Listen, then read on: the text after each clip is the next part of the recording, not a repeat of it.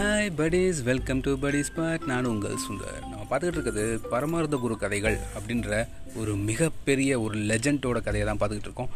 Nineties கிட்ஸோட favourite கதையான இந்த கதையை இப்போ டூ கே கிட்ஸுக்கும் ஃபேவரட்டாக கொஞ்சம் கொஞ்சமாக மாறிக்கிட்டு இருக்கு. அதில் என்ன அப்படின்னா ஒவ்வொரு நாளும் ஒவ்வொரு சிறப்பான தகவல்களை நம்ம குரு சொல்லிக்கிட்டு இருக்காரு. தொப்பையை வளர்ப்பது எப்படி அப்புறம் சொர்க்கம் என்ற சோட்டு மூட்டை அப்படின்னு சொல்லி வரிசையாக ஒவ்வொரு கதையாக பார்த்தோம்.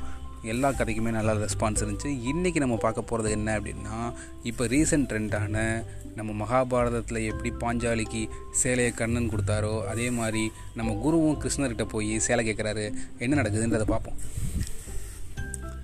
கிருஷ்ணா புடவை கொடு. இதுதான் தலைப்பு. போலாமா?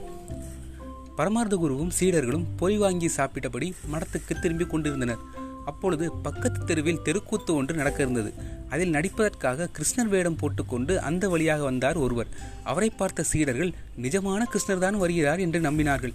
அதோ பாருங்கள் குருதேவா கிருஷ்ண பரமாத்மா வருகிறார் என்று குதித்தான் மட்டி. ஆமாம் குருவே கையில் புல்லாங்குழல் கூட வைத்திருக்கிறார் என்றான் மடையன். பரமார்தரும் அவரை கடவுள் என்றே நம்பினார். உடனே நன்றாக இருந்த தன் வேஷ்டியை கிழித்து கொண்டு விட்டார். சீடர்களே நீங்கள் உங்கள் துணிமணிகளை இதேபோல் கிழித்துக் கொள்ளுங்கள் என்றார் பரமார்தர் புது துணிகளை கிழிப்பதா ஏன் குருவே? என்று கேட்டான் மூடன். புத்தி கெட்டவனே ஏன் என்று கேட்காதே. சீக்கிரம் கிளி. அப்பொழுதுதான் நாம் ஏழைகள் என்று அவர் நம்புவார் என்று ஆணையிட்டார் பரமார்தர் குரு. சீடர்கள் ஐவரும் குருவின் கட்டளைப்படி கட்டியிருந்த வேட்டிகளை கிழித்து கந்தல் கந்தலாக ஆக்கினார்கள். உடனே பரமார்தர் வேக வேகமாக சென்று கிருஷ்ணர் வேடம் போட்டவரின் காலில் விழுந்து வழங்கினார் பாஞ்சாலிக்கு புடவை கொடுத்து மானம் காப்பாற்ற கிருஷ்ணா அதே போல நீங்கள் தான் எங்களுக்கும் ஆளுக்கு ஒரு புடவை கொடுத்து எங்கள் மானத்தை காப்பாற்றணும் என்று வேண்டினார் பரமார்தர் குருவே நமக்கு எதுக்கு புடவை என்று கேட்டான் மண்டு. அதான நமக்கு வேஷ்டி அல்லவா வேணும் என்றான் மூடன். கார்மேக கண்ணா இந்தா பொறி உன இஷ்டம் போல கொறி என்றபடி கொஞ்சம் பொறியை தந்தான் மட்டி. கிருஷ்ணன் வேடம் போட்டவருக்கோ ஒன்றுமே புரியவில்லை. நான் கடவுள் இல்லை எனக்கு நேரம் ஆகிறது என்னை போக விடுங்கள் என்றார். கண்ணபெருமானே எங்களை ஏமாற்ற நினைக்காதீர்கள் என்று கெஞ்சினான் முட்டாள். கண்ணா அன்று குசேலர் கொடுத்த அவளை மட்டும் சாப்பிட்ட நீ இந்த ஏழை பரமார்த்தர் தரும் பொரியை சாப்பிட தயங்குவது ஏன்? என்றார் குரு. கோபாலா கோவிந்தா தயவு செய்து கொஞ்சம் பொரியை சாப்பிடு என்றான் மடையன்.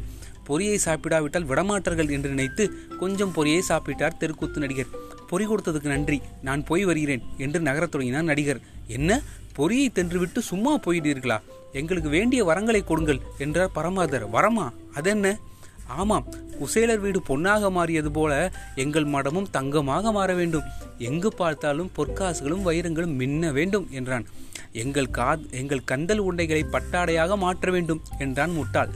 வரம் தராவிட்டால் ஆடை விட மாட்டோம் என்றால் மடையன். சரி நீங்கள் நினைத்தபடியே நடக்க கடவுது என்று அருள் புரிவது மாதிரி கையை காட்டினார் தெருக்கூத்து நடிகர். ஆகா பொறிக்கு கொடுக்கு பொறிக்கு பொன் கொடுத்த கிருஷ்ணா உன் கருணையே கருணை என்ற குருவும் சீரர்களும் அவர் காலில் விழுந்து வணங்கினார்கள்.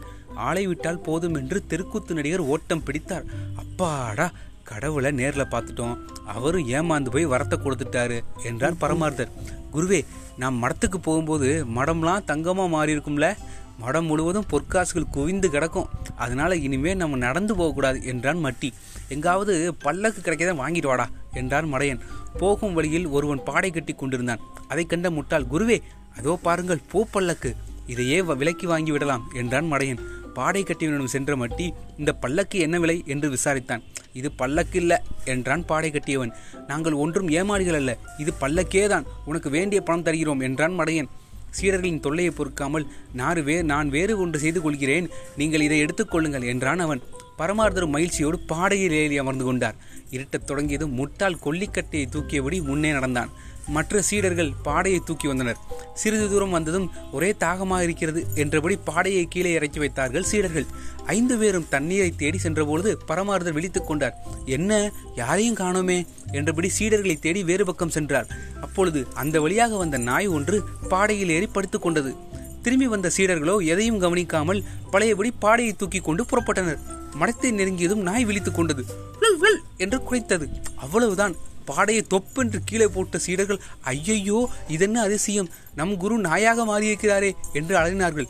அந்த கிருஷ்ண கடவுள் தான் ஏதோ மந்திரம் போட்டு விட்டார் என்றான் முட்டாள். நம் மனம் கூட தங்கமாக மாறாமல் அப்படியே இருக்கிறது என்று துக்கப்பட்டான் மண்டு. அப்பொழுது இருட்டில் வெடித்தபடி ஓடி வந்த பரமார்த்தர் புத்தி கெட்ட சீடர்களே என்னை பாதி வழியிலேயே விட்டு வந்து விட்டீர்கள் என திட்டினார். குருநாதா அந்த கிருஷ்ண கடவுளை நம்பினோம். அவரும் பொறி வாங்கி தின்னுவிட்டு நம்மளை கைகழுவி விட்டுட்டு போயிட்டாரே என்று ஒப்பாடி வைத்தனர் சீடர்கள். பரமார்த்தரும் சேர்ந்து கொண்டு புலம்பினார். பார்த்தீங்களா பரமார்த்தர் பார்த்தீங்களா பாடையில் ஏற அளவு நம்ம பசங்க பண்ணியிருக்காங்க. அடுத்து நாளைக்கு என்ன கதையை பண்ணியிருக்காங்க அப்படின்றத நம்ம நாளைக்கு பார்க்கலாம். பாய்